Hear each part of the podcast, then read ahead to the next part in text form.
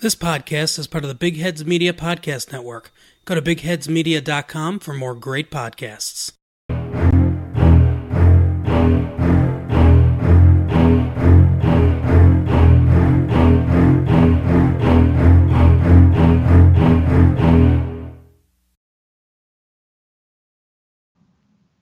Good evening, ladies and gentlemen. The Sharks fall three to zero versus the Tampa Bay Lightning in what can only de- be described as a frustrating game.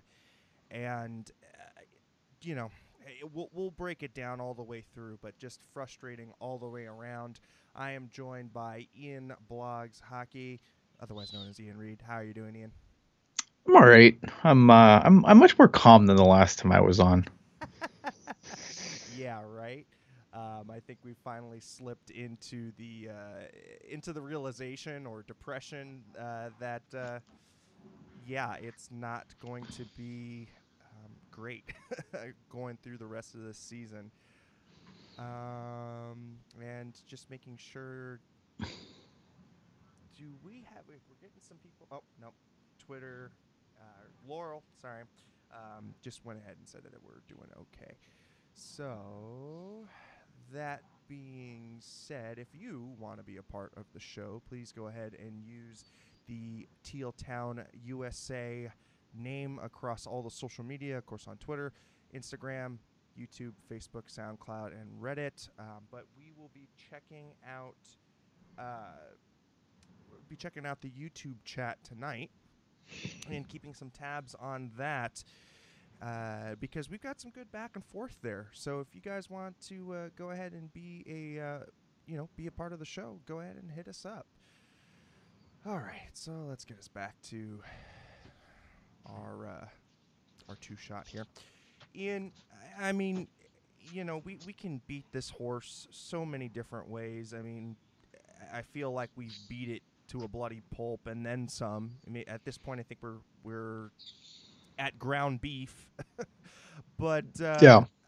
I mean, tonight it just it's just skewer, you know, just pure elite skill versus a team that is depleted. I think a team that, uh, by most accounts, looks like it's kind of uh, feels like it, its fate is sealed. What what did you think of tonight's game? I mean, it was competitive probably through the first two periods, but in that last period, just the the skill endured and beat out uh, the the lack of depth on the Sharks. Yeah, I think.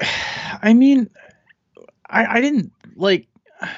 It's funny, you know, because like, and, and maybe I'm just all out of anger, and I maybe I've just accepted things for what they are.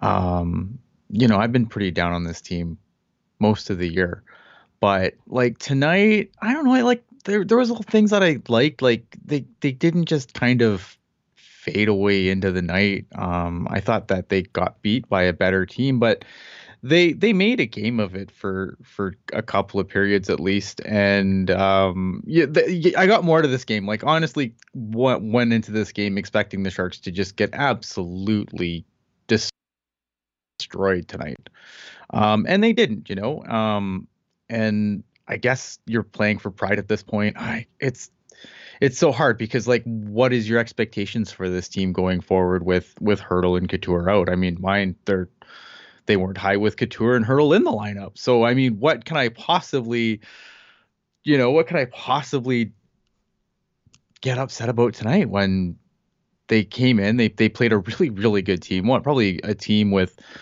you know, as far as like tools in the tool shed, I mean, one of the most elite teams in the league and I thought they they held their own, all things considered. Yeah, you know, I, I agree. I think you take a look at that first five minutes of the of the first period, and the team just gets blitzed. It- you know, Aaron Dell really holding them in, and making the case right now is, uh, you know, for a new contract because honestly, you know, he he has stepped up so much since uh, since basically his ascension into the starting position. Yeah, um, you, you, I yeah, you got to give Aaron Dell a ton of credit. Um, Aaron Dell has given the Sharks the best chance to win hockey games. I think consistently. Um, he hasn't really had a, you know, I don't think he's really had a stinker since the coaching change. Um, you know, and uh, it's it's gonna be interesting because I don't know what the future holds for Aaron Dell. I know Aaron, a lot of things like you know with Aaron Dell, it's gonna be interesting because without knowing what the Sharks are gonna do with Jones, like you can't come like I don't care how good Dell finishes this up, you can't come back with the same goaltending. If you're coming back with if you are coming back with Martin Jones, you can't come back with Aaron Dell too. Right. No, I I, I totally agree with you there. I, you know, I, I I just I don't know where you start in the the decomposition of the team. I I don't know what is what is the the end game here? I mean, should it be going through and gutting the entire team and just starting it from scratch? I mean, we've can't. T- we've talked talked ad nauseum about just the the contracts and the situation mm-hmm. that we're in. So, of course, I don't think that you're. I think you're absolutely right. It's not a realistic option at this point. and so it's like, are we stuck in Minnesota land in the min- mushy middle, or you know, is is there some kind of path to back to contender status? And and I I. you know, it, it's just so hard to decode right now. I, I don't know you know where Burns' game is going to be in a year. Um, you know, you hope to God that, that Erik Karlsson is better than he has been this season going forward. You know, have another year of Mark Ed, um, Marc-Edouard. You know, another mm-hmm. year uh, of tread off of that tire. So, you know, Doug Wilson has come out and basically said that he plans to to have this team be relevant next season. Yeah. But, but I don't know, considering the personnel that that we have, I don't know that that is a realistic expectation at this point. Yeah, you know, and some of the things that really annoy me, and uh, it's apparently a lot lately. Um, some one of the one of the things that really annoys me is this narrative, like, oh well, remember last time had the playoffs? Well, everything turned out fine the next year, so everything will be fine again, and without just, and it's not like everything's going to be fine because X, Y, and Z. Everything's going to be fine because that's what happened last time. Like, there's no critical look at it. And I, the thing that frustrates me is that like no one wants to look at what happened last time. Like the Sharks had a bunch of cap space last time. They brought in guys like Paul Martin and Joel Ward, and you know, like they they brought in some veteran guys to help, um, you know, push things along. That you know, because kind of similar to this season, they you know the farm system didn't line up so they they had the money to bring in veteran guys that were able to play quality minutes like Joel Ward maybe he was a little washed by the end of the contract and Paul Martin obviously got bought out but that first year of those deals uh, you know Doug Wilson kind of hit gold with those guys um, there's no money to do that this time around. And maybe they make a trade, sure. And again, you know, people are be like, oh, well, if they get rid of X contract, then they can bring in guys. And that's true. And we'll see what happens, right? The other big thing last time was the Sharks were getting atrocious goaltending by Antti Niemi. Well, thankfully, Antti Niemi was, you know, one of the few cases of guys in a contract year that couldn't make a save to save his life. Um, and so they came back and they made trades and they brought in Martin Jones and Martin Jones had a really good, you know, really good couple of seasons to start um, his career as a Shark.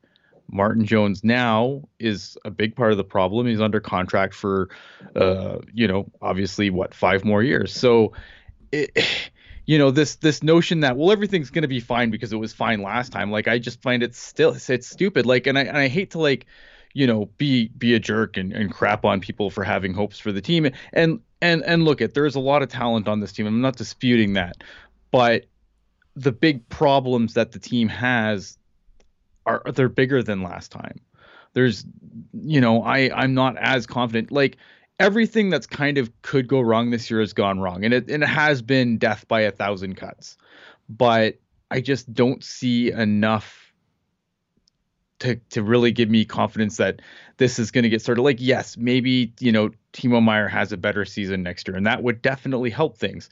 You know, they could be a little more healthy next year, and that would definitely help things. But you're still going to be stuck next year trying to fill in gaps. Like you've you know the cap's not going to go up exponentially next year and if you have to buy out a contract guess what? That's going to cut into whatever cap space you have. So um I, I just think a lot of things would have to break right and obviously you know e- even if half the things broke right this year maybe things aren't as bad as they are but i just think it's I, that's it's a really big ask No, I, I I think you're absolutely right there with it being a big ask, and you know, it's just it's maddening. It, it, it's it's really maddening because you can see there. I, I mean, I mean, maybe I'm maybe I am looking through teal tinted glasses, so to speak. But to me, there are the bones of a good team there, or at least what we think there should be, right?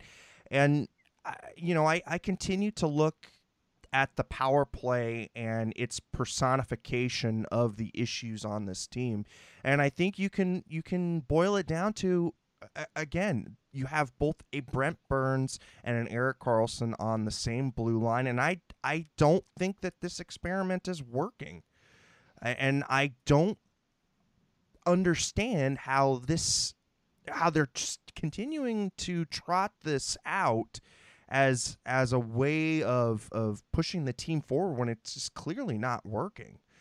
Um, and so it, to me, it's it's maddening because again, you can see that there are there there should be good pieces here. There should be pieces that should be excelling, and yet it it just doesn't seem like there's any kind of cohesion. It doesn't seem like there's been any kind of of chemistry through the entire season. It's disjointed. Um, hmm You know what I look at it? It's like a stew. All right, the Sharks are like a stew. You you've got some really nice pieces of meat in there. You got you know a guy Brent Burns. You've got an Erik Karlsson. You got an Evander Kane. There's just a hell of a lot of broth. There's Right. just way more broth than than meat in this stew. Not, and that's the problem. Is is you. The problem is is like yeah, there's good pieces. Unfortunately, there's not enough. You know, and this obviously by saying a lot of broth, I mean it, it's about the depth right. the problem with this team isn't that it doesn't have excellent pieces. It's that the parts that are supposed to, you know, fill in the gaps isn't there. That's been the problem this season. Yeah. That's not going to, and I don't think that's going to significantly change next season. No, I agree. I agree, and I think there are some other, there are some other really troubling. Uh, how do I say this? I think that there are some some other troubles that we aren't really expounding upon, and and that is, Hertl suffered another knee injury. You know, he is supposed to be your cornerstone centerman, um, or your most dominant centerman, and he suffered yet another injury to his knee. And to me, At least it was a different knee. it, well, right. At least it was a different knee, but still, I mean, the the guy has now had to reconstruct both of his knees. He's not even 26 yet or 27.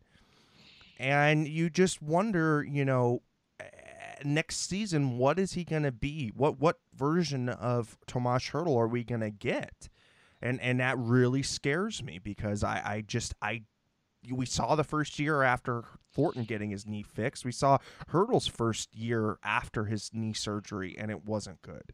You know, he Yeah. basically stunted his growth, and you know, it took uh, uh, basically a year. The, his his year after his surgery was basically a wash year. So that's scary. So uh, you know, I think there's a lot of there's a lot of questions on this team, and I don't think that there's a lot of answers. And you know, I I honestly think it was a little premature by ownership to give the the nod to Doug Wilson, um, especially because if the Sharks do end up having their pick be one, two, three, I think that that's going to be a, a huge embarrassment.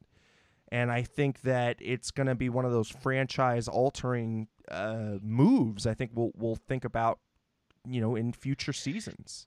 It's hard though, right? Because like I think with the benefit of hindsight, obviously the, the off season was a kind of a disaster. I know I've had discussions with people, and some people are like, "Well, you can't really, you can't, you know, with you with the benefit of hindsight isn't really fair," and, and maybe it isn't, but like it's it's a results driven business. So you look at the results, and it the results tell you that the moves made in the offseason, whether how calculated the risks were or not, that they this is this is bad.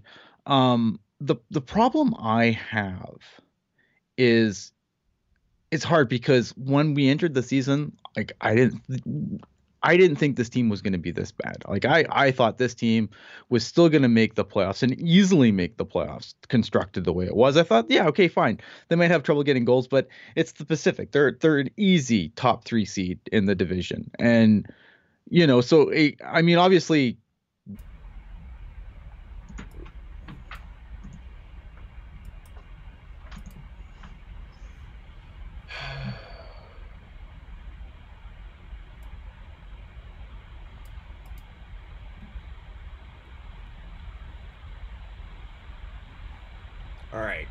think maybe. Yeah. Okay. I think maybe. uh, Ian, can you can you go ahead and continue where you're at? Um, hello, everyone. Uh, it's back. Um, damn, oh, I was on such a roll here. I don't even know where I left off. Where did I leave off, guys? What's the last thing I said? I I mean I I don't know. I I, I think at this point you know, I think a total rethink of, of the way that the team operates is needed. You know, I, I, I think that again, I, I, it's it's too much to ask of this team to continue to trot out the same players and expect a different result. And I think that that's what was most most frustrating, especially in the goaltending. Sure. You know, and and the goaltending, I think, if if you've given, maybe if you would have come back with a different set of players, and going into this season had different options maybe the outcome would be different. Maybe you wouldn't have that first four game losing streak. Well, okay, so here's the thing, right? So this is what I was. This kind of goes back to what I was saying. So everyone's saying that I initially thought that this team was going to be a playoff team with with the flaws and everything, which I think. I mean, I, I I didn't have a ton of faith in Martin Jones, but I didn't think Martin Jones was going to be as bad as he's been this season. Um, here here's I mean, the problem, right? I mean, let, us uh, call a spade a spade. He's been complete garbage. You know, I, I he's been pretty bad. Like even even in recent games, like he's still letting in four or five goals a game. And, and look at is the team in front of him been particularly fantastic? No. Um, you know, and that's and I think that's fair. Here, here's here's what I was here's here's the kind of the here's what I was saying before I was so rudely interrupted by our wonderful stream here. Um, the problem that I have with the way things are constructed was the team is basically constructed to do something it's never been good at, and that's draft and develop. Because you have all these contracts signed, you have all these guys that are signed to these big money deals that are obviously eating enough cap space to kill a small elephant. Um, and the goal obviously was was guys were going to come up and fill those spots on the cheap. But that's never really been the Sharks. If you go back to the season before and how the way that the way things came up like this is kind of the same thing that happened the last time the Sharks missed the playoffs was they were looking for guys that were supposed to come in and take roles. And that didn't happen. And so the next season you came back with guys like Joel Ward. You came back with guys like Paul Martin. You had to fill those gaps with veteran players because your own players couldn't fill the gaps. And it's exact same thing again. And this has been a systemic problem with the Sharks forever but they've always been good with European signings and you know they've done a good job in that, and that's where that's where I get a lot of hell because like, oh, well, you're mad at Doug Wilson because this team doesn't draft and develop well, but but look at these trades and and look at all that. Yeah, like yeah, you can be good at some things and suck at others. Like, you know, it, everything. Like I wish everything didn't have to be so black and white with this fan base. You know, it's like everything has to be awesome or everything has to suck and there's no in between. No, you can be good at you know, making decent trades and then sucking at drafting and developing your own players. And no matter who you blame for the drafting and development issues, guess what? The guy on top, the guy that's supposed to oversee all of this crap is Doug Wilson. So you can say, yeah, Roy Sommer's fault that none of these Barracuda kids have turned out. Well, who's kept Roy Sommer signed for all this time? Right. Doug Wilson, right? So this is the problem this year was again kind of similar to the last time they missed the playoffs. They came in, you have assist, you have guys that are supposed to come up from the system and take spots, and they haven't. And again, this is a problem that the Sharks have had time and time again, where they've had to go outside and solve the problems. Next season, you don't have the luxury to solve the problems that way because you don't have the cap space to do it. Right. Right.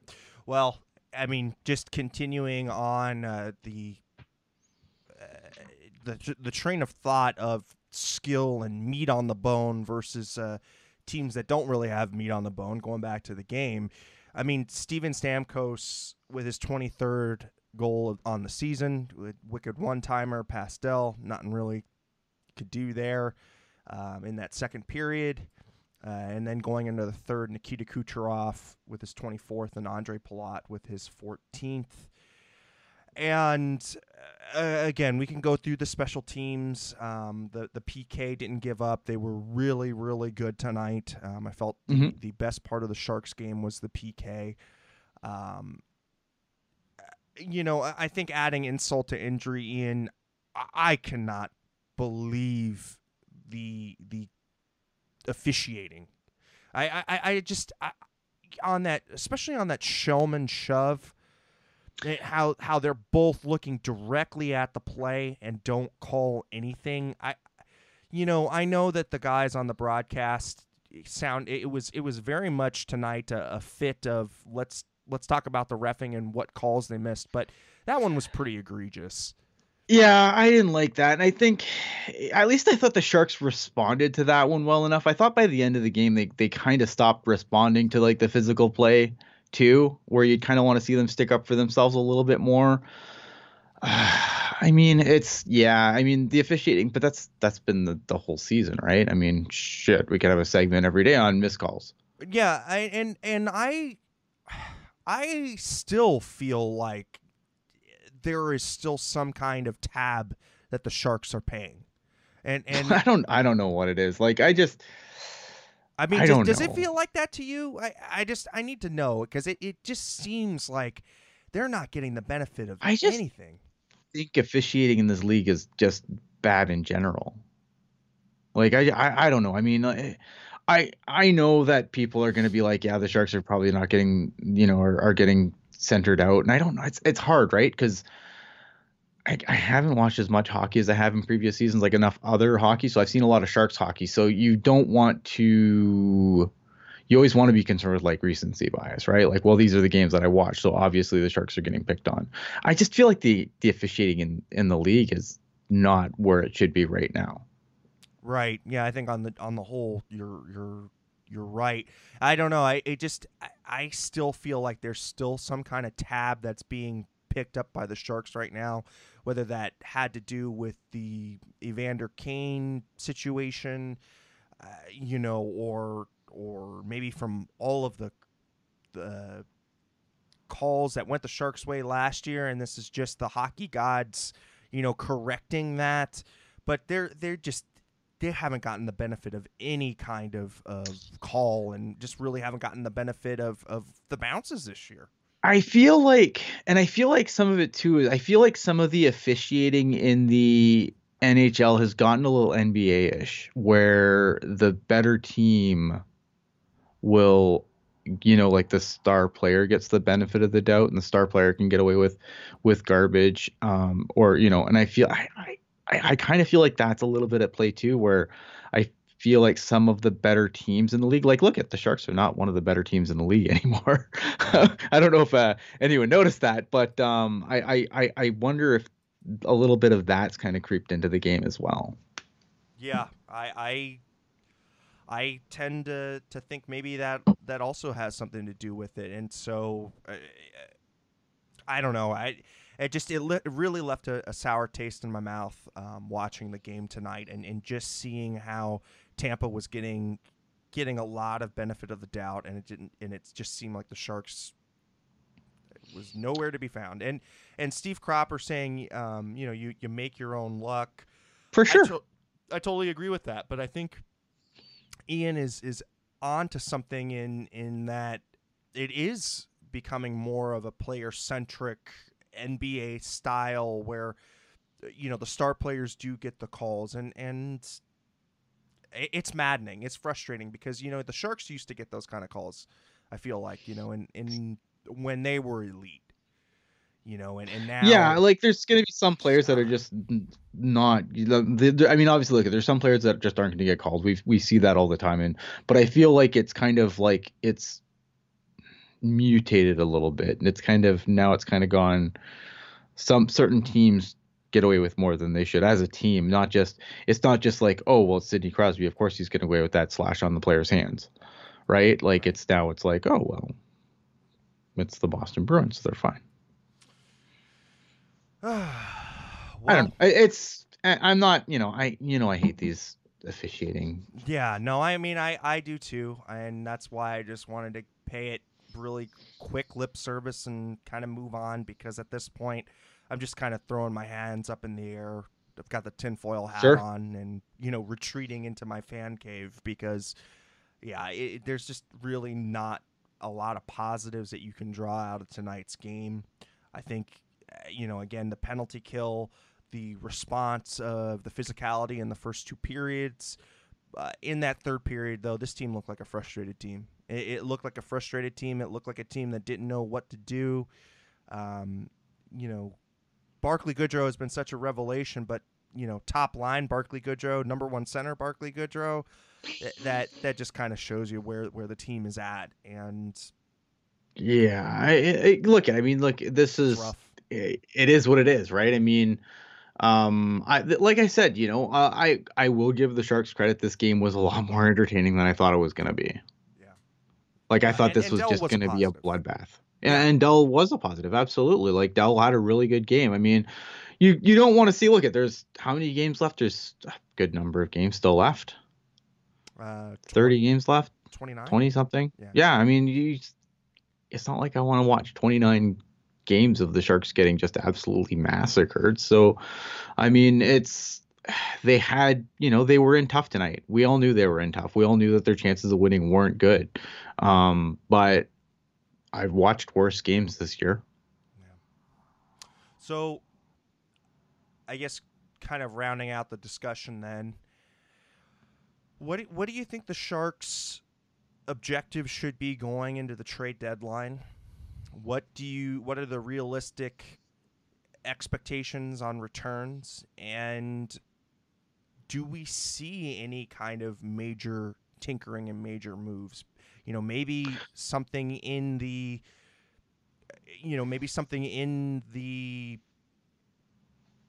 defensive market, maybe shaking something up on on the back end for the Sharks and not just moving out the player who we think is going to be moved out and Brendan Dillon, but could you see maybe a, a a, a Brent Burns waving his no trade or or something, or you know, or maybe Patrick Marleau or or Joe Thornton moving on, or you know, I, I, well, Patrick Marleau has no say. Like if they if if Doug Wilson wants to trade Patrick Marleau, Patrick Marleau can't do nothing about it. He could not report to the team that he's traded to, but he has no trade protection. So if Patrick Marleau, if if the Sharks want to trade Patrick Marleau, they could.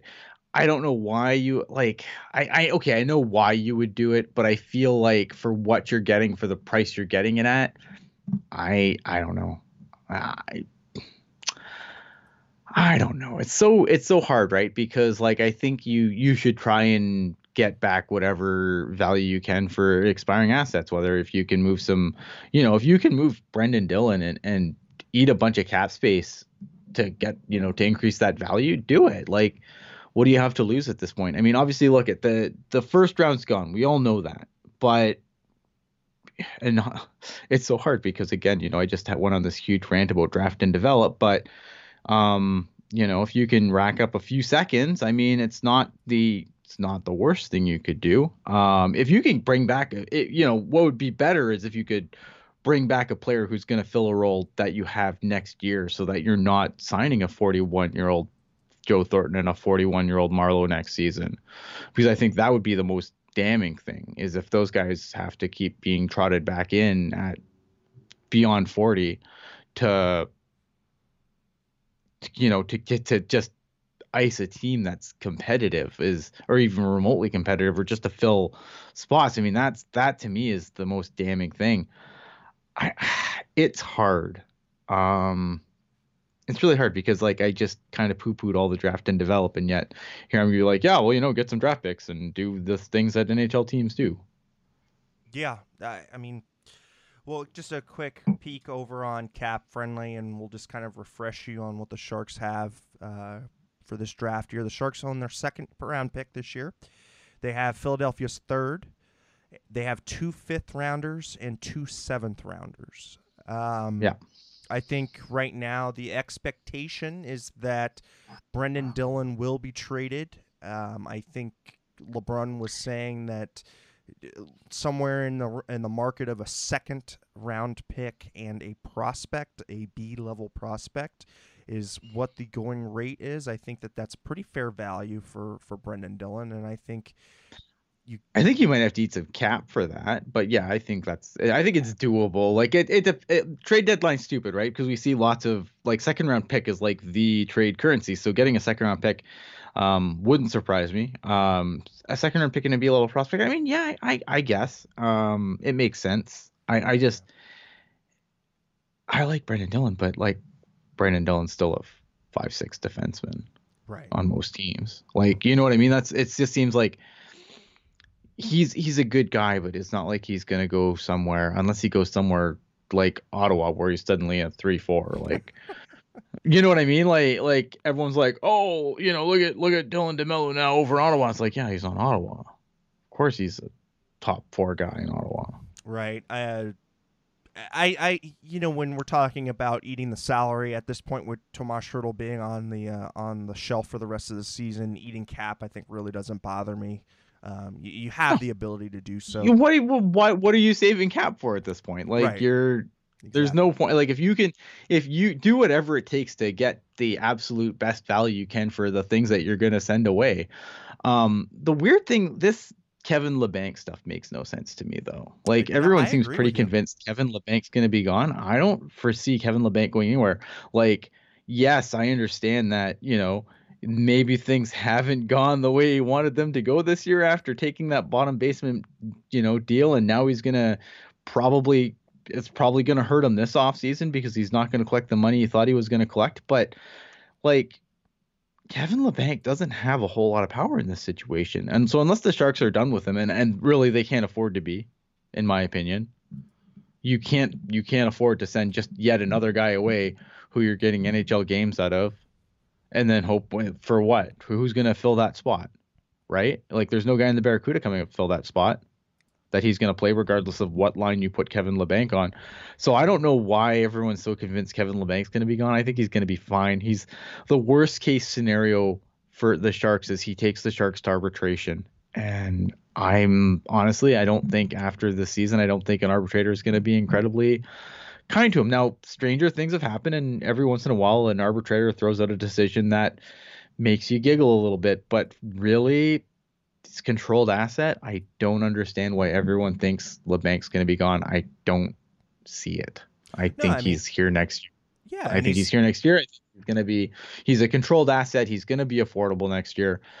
I don't know why you would walk away from him because again, there's nobody on the Barracuda coming up to take that guy's spot. Right. I mean, Kevin Labanc is 24 years old, coming off of a 50 point season. You know, probably going to end up. I think maybe we'll see say 40 points, you know, so I think he'll be down. Um, you know, I think his his his point total will definitely be down. But... Whoa, wait. Here's another thing in the chat too. Um, Evander Kane, like guys, Evander Kane is like one of the good deals that the Sharks have. Like maybe you're not happy with his with his output, but I would rather Evander Kane at that money than I am with some of the other guys that are like age wise. Like that's like the, the age wise for the length of contract is like the only contract the Sharks have right. Right. I mean, Evander Kane's 28 years old and he's leading the team in goals. I mean, yeah. I mean, honestly, you just have to look at those two things: his age and and where he's at insofar as as putting up points. I mean, he's the most prolific goal scorer on the team.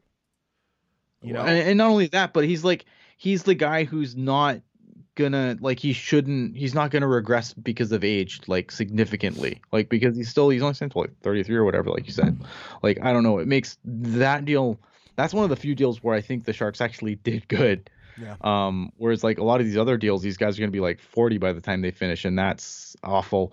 Timo Meier is a concern, but I think Timo Meier is going to bounce back. Again, it's like, you know, I I, I don't want to completely crap on everything. Like I think that like, you know everything's not going to break wrong. I think everything kind of broke right last year, and everything kind of broke wrong this this year.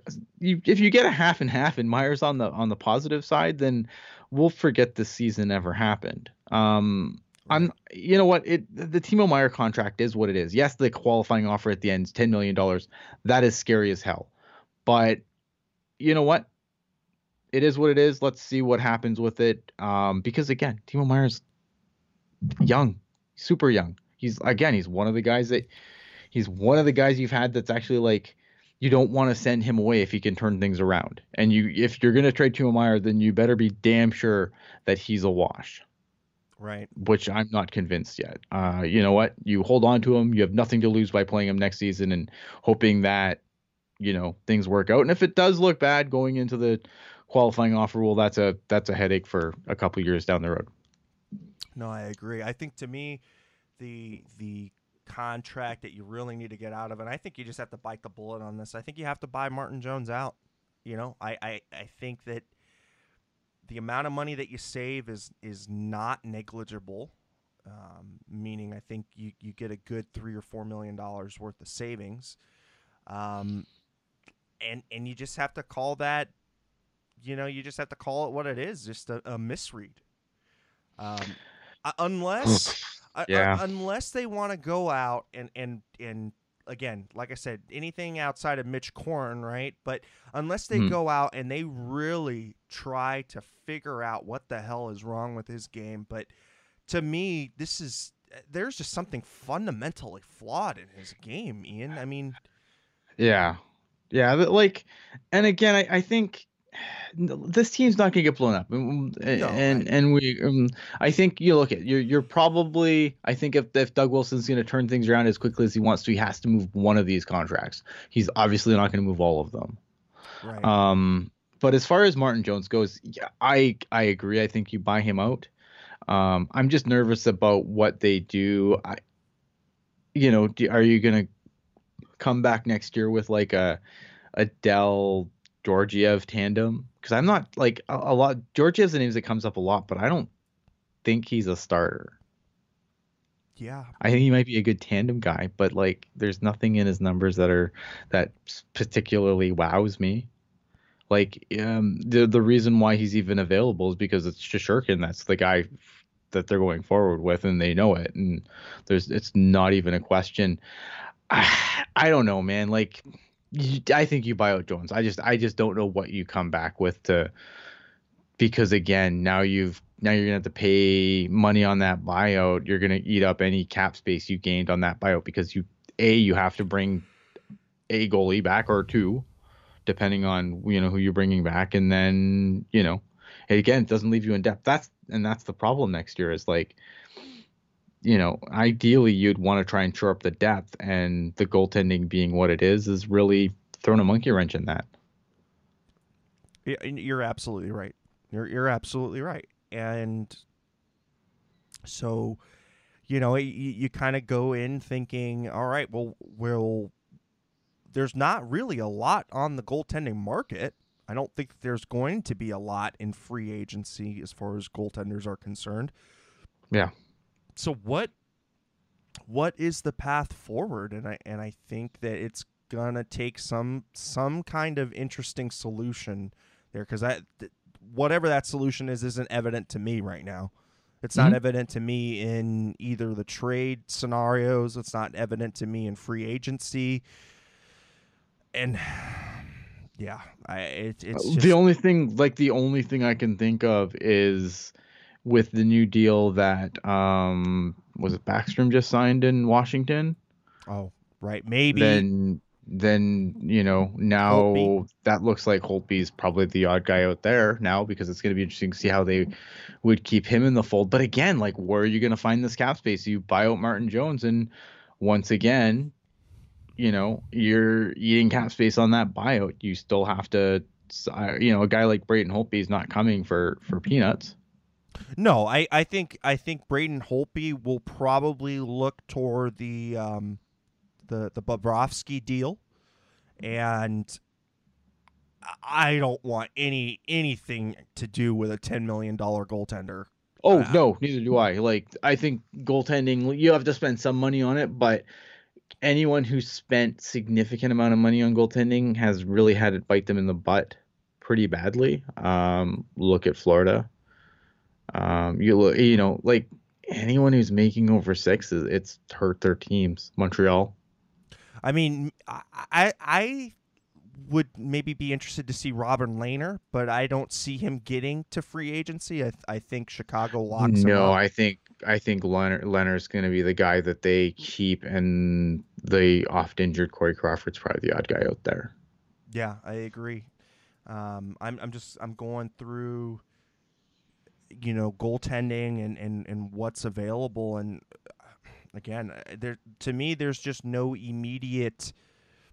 There, there's there's no immediate person that that just jumps out to me. No, Um, I, I- you know, and that's, and you know, and in fairness, I mean, that's generally where Doug Wilson's done his best work, right? Where it's like, well, I don't know what the obvious thing is, and then Doug Wilson pulls something out of his ass, and we're like, wow, that's amazing. I but I don't Um, even I don't I don't see even a, a creative solution though.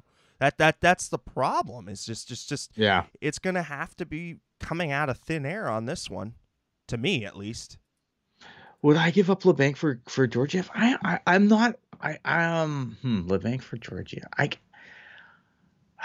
I am not like again. I am not that. I am not as high on Georgiev as a lot of the fan base is. I think he's the he is the sexiest name out there, but that I just I don't know. Sometimes the sexiest name is is, is not you know Yeah. isn't so always it, it- so it- here it- the- it's it's the best name and i feel like because of the name recognition it's going to get a lot of play but i just it doesn't excite me like other you know like other players have in the past that are available here are the neck or here are the top ten goalies. Uh, okay from cap friendly who will be free agents going into this offseason. Braden Hol- Holtby, number one, age 30. Yeah. Uh, currently on a $6 million deal, so definitely in line for a raise there. Corey Crawford, 35, $6 million yeah, deal. injured so much in 35 forget that Yep. Robin Lehner, 28 on a $5 million deal, but of course we talked about him. Uh, Yeah. Craig Anderson, 39 on a $4.7 million dollar deal. Jimmy Howard, 36 on a $4 million deal. right Matt Murray, 26, uh, but he will be an RFA, and 3.7 million is is his current deal right now. One guy that I do Okay. find a little interesting, and I didn't realize that he was going to be up. Jacob Markstrom, Vancouver, 30. He'll be 30 years old, and currently his current deal is three million, uh, 600k. is demko ready to go full time i haven't watched enough vancouver i'm not sure where they're where they're at on demko now or if they still if demko's ready to totally take over that net I, I mean, the, the the interesting thing though is that he'll be unrestricted and not an RFA. So if he does make it to free agency, maybe the Sharks roll the dice on a six million dollar deal for Markstrom and see do if they have six million dollars Yeah. I don't know. I mean, it's it's an interesting like it's it's there's it's like you said, it's the goaltending is going to be a, a tricky one to solve because you can't come back with the same goaltending next Yeah. year. Yeah. Uh, Like I think you can come back with one or the other. You can't come back with both. Right. Thomas Um, Greiss, Cam Talbot, and Yor- Yoro Halak are the uh, the bo- the the rounding out the top ten there. I mean, God, all these names are just horrible. I mean, I'm seeing a Keith Kinkaid. I see a Brian Elliott, a Mike Condon. Uh, Yeah. Oh my God. I mean, it's it's just it's just it's laughable. You know, it's it's laughable at at the situation there is in goaltending and what it's going to look like as- insofar as uh, UFAs. So. Yeah, it, and so again, these aren't these are not easy issues to combat. Do you think Yeah. that Dell has has done has shown enough to to be given a new contract? In your opinion? It's really hard to crap on what Aaron Dell has done, but it's also really hard not to look at the complete body of work and not be a little nervous that, you know, Dell gets hot at the right time, signs a new deal, and then we see a lot of what we saw previously from him, which wasn't fan like there he's had stretch he has he's had stretches of good of good play but he's also had you know like like many goalies especially backup goalies a lot of peaks and valleys um, but we've seen some really big valleys with Aaron Dell. We've seen some good peaks, but we've seen a lot of really deep valleys too. Um, it would make me nervous. But if I think if you had a guy that you could tandem and like split time with, um, and you could do it on the cheap, I, you know, again, like if maybe if you bring in a guy like Georgiev and you have him tandem with Aaron Dell, I don't think that's the worst thing ever. Yeah. Uh, I again, uh, you it wouldn't be the worst thing, you know, but because I think that Aaron Dell has given you, but if you know, but again, you got to go sign some forwards now. So if Aaron Dell wants to make another two million dollars, and you have to bring in Georgiev and pay him three, four, like again, you got to find a way to fill these these depth holes, and it's going to be really, really hard to do.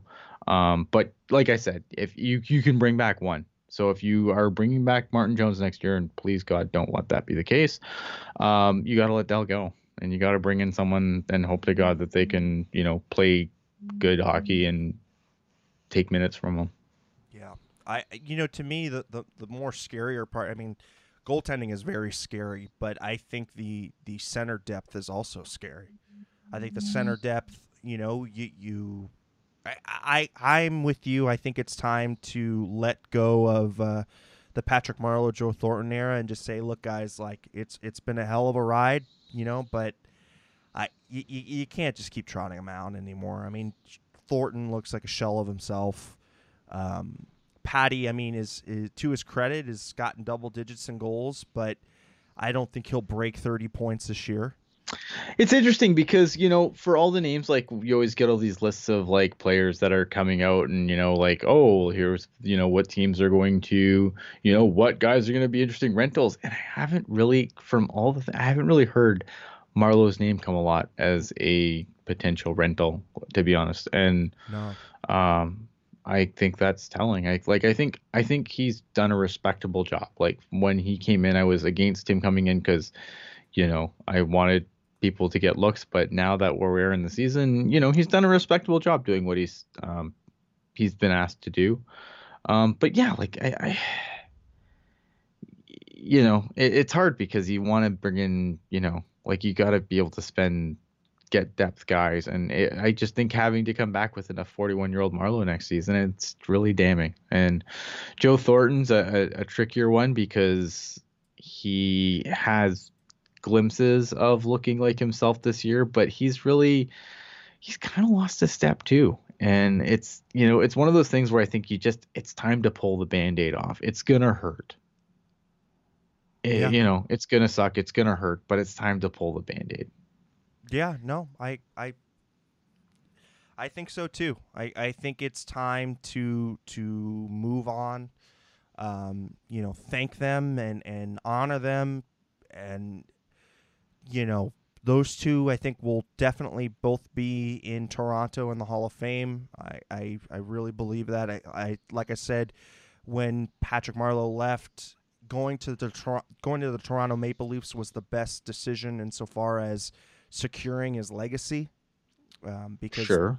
because then he becomes part of the Canadian national coverage and um, you know the Canadian uh, you know you, you got to buy the votes right you got to buy the East Coast votes somehow and Sure. playing on Toronto I think in in training Mitch Marner and training that core um, did that. So Yeah. You know, I think to me that was what stamped the ticket for me into the Hall of Fame. But yeah, yeah, it, it going back to to our team then after the, after their passing, insofar as you know retiring and passing from one torch to another, it'll be interesting to see what they do on the center center position. Um, to me, again, it's just it's going to be all up to what we're going to get out of Tomas Hertl coming out of his out of his surgery. It's going to be what we're going to get from Logan Couture. Um, but are Logan and Hertl enough to build a team around? I don't know. I, I don't don't know. know. I mean, it's I don't. I don't have that answer. And and know, no one does. I mean, I don't have a crystal ball. I, I just you know, but I, I think speaking from a talent wise, you just look in the Pacific Division, and there are teams with a, a hell of a lot better center depth. You know, if, Yeah. if even if you have a healthy um, Couture and a healthy Hertl. Um, so it you Yeah, know, I, it's hard. Like I said, you know, I mean, if you get a couple of things to break right, maybe things don't look as awful. I mean, if Timo Meier comes back and comes back with a, you know, a career year, at least just a better year than he's had this year, you know, you can manufacture a little more offense that way. I think, you know, you get a couple of guys, a couple of guys to play better, and you get decent goaltending from the start. Getting decent goaltending from the start with, you know, I think the Sharks would have, if they'd gotten decent goaltending from the start, they'd be okay. I don't think they'd be super great right now. They, I don't know if they'd be in the playoffs. Um, or if the injuries I would make them be fall out of the playoffs at this point. Yeah, they they might be sniffing, and maybe they fall out because of the injuries now, but because they've they've gotten decent goaltending after the coaching change. Yeah. But you know, like again, if you know, if if it's a if it's and buts, you know, it's it's so hard. I mean, hypothetically, who knows? I I think that things don't.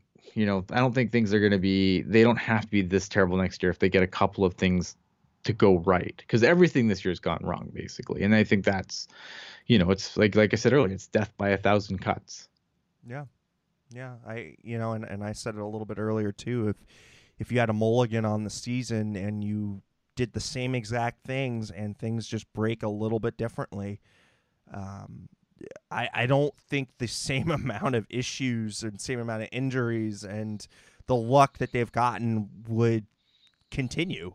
You know, I don't I don't think like I think if you just reset the season, it it, it would be different because I think Yeah. it has just been one of those years where everything is uh, is gone wrong. But I mean, everything's gone wrong nothing's gone i mean nothing's gone right at all every every little gamble that, that doug wilson made has blown up in his face like you know it's it's been epic like it has been the most epic explosions in his face from you know like you would think maybe some things that were just a teeny teeny risk and then they gets completely blown up epically like that's the hard part Yeah. Well, I mean, now talking about what the Sharks are going to do now because of the depleted depth. I mean, do we see Maxim Letunov get his shot? no he didn't play tonight did he No, no, no. I mean, do we see him going forward? Oh, do we see him? Well, I guess depends what happens to Shellman, right? yeah. Yeah, exactly. Uh, Maxim Letunov, of course, is leading the San Jose Barracuda and scoring 10 goals, 20 assists. Um, He's a player. He's a player that I like. He's a player I like a lot. Um, but we'll figure it. I don't know. This gonna be interesting. Um, I, I you know, interesting. I- interesting interesting note from um from Jared Bayer um Mhm. just basically saying that Seattle will make here's the uh, here's this quote Seattle will make the San Jose Sharks job harder when they touch the Sharks roster come expansion draft. I actually think Seattle could be one of the things that helps the Sharks because you have to uh, you don't have to protect uh, Brent Burns um, only it's so so for everybody here's a little refresher course on who has to be protected only players with no movement contracts have to be protected Right. So Vlasic and Karlsson, you have to protect both of those. Because they both have full yep, no moves. Because they both have full no moves. But Brent Burns um, does not have to be protected, and neither does Couture, Kane. Um, th- those, yeah, those are the only two that Couture, have, Kane, yeah. yeah, have the no trade clauses. But yeah, the only people that you have to protect is Karlsson and, and Vlasic. So uh, Burns, uh, you know, could be taken off of a team. He could if they do just- decide to expose him. I just it's interesting though because with with Seattle apparently taking a very analytic approach, I just don't know why they would take an eight million dollar player who's signed until he's forty. That's having the issues that he's had. Like maybe and maybe he comes around this year. I know we were talking last time I was on. We were talking about that. There's obvious that there is a shoulder injury at play with Burns, which is probably not helping things. But I don't know why you would take a guy making eight million dollars for the twilight years of his career. Uh, that just makes no sense to me. And uh, somebody was asking about the, uh, you know, about Chekhovich and um, and Chmelevski. I mean, Chmelevski as of late has picked it up a little. He's now eight goals, eight assists for 16 points in 29 games, but his game is still lacking a lot. The problem is like you're you're you're talking guys that are just making the jump, right? It's not like that. Where's my thing here? I I, I want to bring something up here. Give me a second. Vamp, vamp for me for a second so I can type quietly. Yeah, and uh, and going over um, Chekhovich, I mean, he's got four points in 28 games, and so to me, neither of them have have really shown that they deserve to be called up. I think if we're talking about merit here, we're we're talking. Um, I think Halbgewachs, I'd like to see him get a shot um, this season. Um, I'd like to see Alexander True get a little bit more of a shot. He's an interesting. Alexander True to me is is is an interesting prospect because you you're in love with the size, right? He's 6'5", 200 pounds. Um, you know he he should have the physical attributes to be a good a good player, but- Right. But, really hasn't blossomed yet. Really, he really hasn't taken that next step. Here here's here's the problem for me, right? Like Chmelevski, Chekhovich, they're fine. They're first year pros. All right. Um, I'm not too concerned about the number of games we've gotten out of that draft class right now, which is 36 because that's Mario Ferraro. The problem is, is when you go back like the the three years before that, how few games you've gotten, and here's where people this is where I get upset.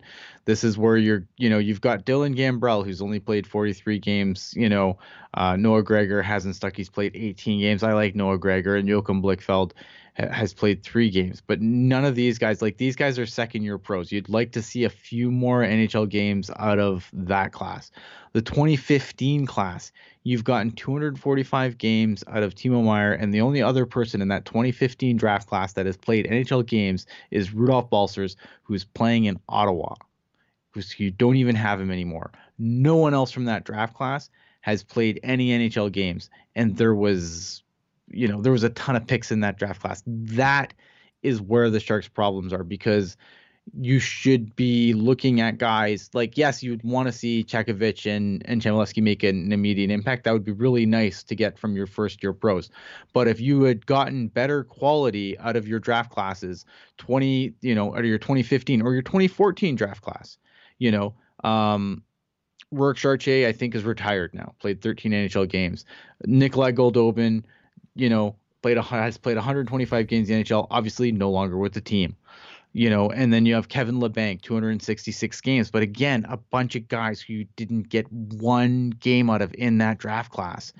24, 2013. You know, again, if some of these guys had come up, then the pressure wouldn't be so high on a guy like Chmelevski and Chekhovich, who are also late round picks. 2013, the only guy in the 2013 draft class to play NHL games is Mirco Mueller, a guy who's played 167 games. But again, the Sharks gave up on him. We all know what happened with Mirco Mueller. That is bad. This is why the Sharks are having the problem they are, and this is why you know people are are are down on guys like Chekhovich and Chmelevski who are first year pros who shouldn't have to be.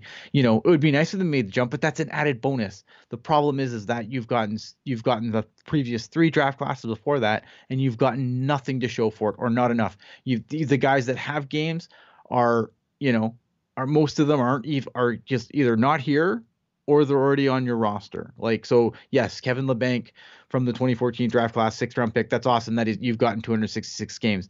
But the other games, guys that aren't even in your system anymore. Right. Again, you know, 2015. Balcers is a guy who I like as a player, but again, he's only played 43 games, no games other than from Timo Meier from that draft class, which which is good because that's a ninth overall pick, so you better get games out of him. But that's where the problem is. Like your 2014, your 2015, your 2013, these this is the problem that the Sharks have had, and this is why they're in the mess they're in.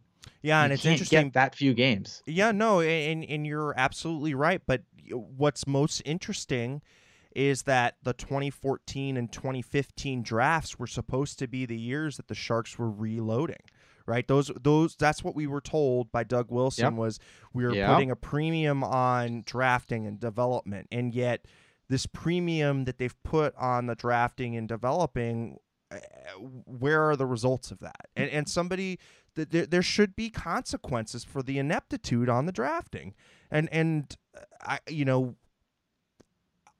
Doug Wilson Jr. being installed, okay, uh, that's something, I guess. But I don't I don't think it's enough. I don't I don't think it's enough, and I think that again it's a systemic problem, and the Sharks are going to have yep. to to go through and and and really really rethink drafting and developing on this team. The Cudas, okay, yes, I, I have read the Cudas not preparing players to the NHL fast enough. The problem is, is yes, but here, here again, here's the problem, right? You're either not selecting the right players, or you're not developing them. Maybe a combination of the two. The problem is though is that the Sharks have taken too many players that don't even make it to the NHL at all. And I know people are to say yes, you know, only players only have an X number of percentage chance in the later rounds to get to the NHL to even just play a game. And I get that. The problem is though is that when you have top loaded your contract structure where you had and where, where it relies on these players to come in and fill these gaps the Sharks have done a really terrible job of doing that. And it's not you're, like I. You're absolutely right, Ian. I mean, look at the 20, 2014 draft. I think is the epitome where where I think most where where you can really. I was really high on the 2014 draft class. First, uh, you know, the first pick of that draft for the Sharks just comes at 27th overall, Nikolai Goldobin. Uh, mm-hmm. You know, completely whiff on that one, and and well, that's it. No, like yeah, you've bust. gotten games out of him, but he's not even here. Like you know, like, and that's the other problem too. Is it's like either like these, there's a lot of players that have been drafted that are just that have played games that are just no longer here either because you know like in a sense like you can go back to the 2012 draft class. You know again you've gotten a few more games out of a few more guys. You know Joakim Ryan has made himself a regular but I don't know if he's a regular NHLer on a good team. Right. Right. Um you know Danny O'Regan's only had 25 games. Chris Tierney and Tomas Hertl obviously those have picks have worked out good. And Chris Tierney, obviously, you know, the Sharks moved him because they felt that they could do that. Um, I think because they were higher, they were pretty high on Dylan Gambrell, and plus, the, you know, that was a part of the that was part of doing business, right? You had to send the Cobra away. It was, you know, it was a part of a trade. Uh, it's it's really tricky. Um, and I just you know, I, I don't know. are are they not drafting great players and then developing? We'll never know. Um, maybe the Tootsie Roll Owl knows. Um, he'll tell you, but I, I don't know. I, I all mean, I know is that yeah, it's the the results aren't good enough. No, no, they're they're absolutely not, and and I don't think that 2014 was a was all that great of a draft class, anyways. Um, just looking through who the players were selected and where they were selected, so I don't think it's necessarily a uh, necessarily a, an issue. Did you say 2015 wasn't a good draft class? No, no, 2014. Oh, okay. We no, were gonna fight. No, no, no, no. 2014. yeah, no. I'm just looking okay. at the 2014 selections, and and really the only the only selection that I see that was after Nikolai Goldobin, but before Julius Bergman, um, that I would have any interest in was be Marcus Pettersson. Um, sure. Uh, or or Brandon. Right, and like, and there's gonna be some guys. Like I know, like I get a lot of, you know, uh, when I talk discuss drafting again, you know, it's like you get people that are be like, oh well, but they've drafted this guy who is really good, and they drafted him in the late round. Like, you know, like Joe Pavelski doesn't get you off the hook for blowing your first three rounds of draft picks for ten years straight. Like, yeah, and that sorry. And, and that's what I mean. Continually, we harp on, and and you know, AJ is definitely the the drum holder of this one, but it's drafting and developing your first, second, and third round picks. The shark that that's just a dead zone for the Sharks outside of, you know, when they're in like from pick twenty seven to pick one hundred. you know, Sure. is basically a dead zone for the Sharks, and and they they you know I- again I, I want them to see I want to see them clean house insofar as as their scouting department. Me too, but it won't happen. Yeah. Yeah, we should uh, probably wrap this up. Though. Yeah, we're going around in circles, and you know we've got you know we've got some uh, you know one more segment to do. Um, you know at this point it's uh, I don't know anymore. I don't know anymore, Ian. Um, let me go ahead and just get this thing going. We don't. do we have to do it? Like, there was probably better games to watch than the one you watched tonight. The end. Right. All right. Have the goddamn common courtesy to give him a reach around. it's wraparound. I'm not. I'm just. I'm. I'm done. I'm depressed. um, your your scores wrapping around the NHL tonight. Uh, Sabres beat the Blue Jackets two one. Uh, Canucks beating out the Islanders four to three in overtime. Vancouver. Uh, JT Miller, Quinn Hughes, uh, Schaller, and then Quinn Hughes with the overtime winner. Uh, to me, really climbing up that that uh, Calder rookie trophy race for me. Uh, Canadiens uh, beat out the Panthers four to nothing. Jets beat out the Blues five to two. Maple Leafs beat the Senators in the Battle of Ontario two to one in overtime. The Rangers beat the Red Wings one nothing. Stars beat the Devils three to two. Uh, Joe Pavelski with the overtime winner there. Flyers beat up on the Avalanche six to three. Blackhawks beating the Coyotes and Blackhawks. Boy, they're they're they're they're fighting. You know, they're they're giving fits to a lot of teams in the Western Conference. It's interesting to see how they're battling out um, for that final wild card spot. I didn't think it was going to be this close for them, but you know what? They're still making a deal out of it. Oh, thank you for the uh, super chat donation. I appreciate it. Uh, Brandon Saad, three or uh, excuse me, Brandon Saad with two goals. Uh, wait a minute. It says three to two. To, to answer the question, the just I, I think we, I think we, we, we, we did touch on this earlier, uh, Justin. But we do thank you for the super chat. I honestly, I think this rumor about Kevin Labanc wanting it, like it just to me, it seems like it's a garbage rumor. Um, I, you know, the logic behind it is, oh, well, you know, this whole betting on himself thing didn't work out so well, so now he's going to demand a trade. He's not going to get more money elsewhere. It doesn't matter. The best he can do is arbitration. It doesn't like it really. He can demand a trade all he wants, unless he's willing to sit at home and do nothing. I don't.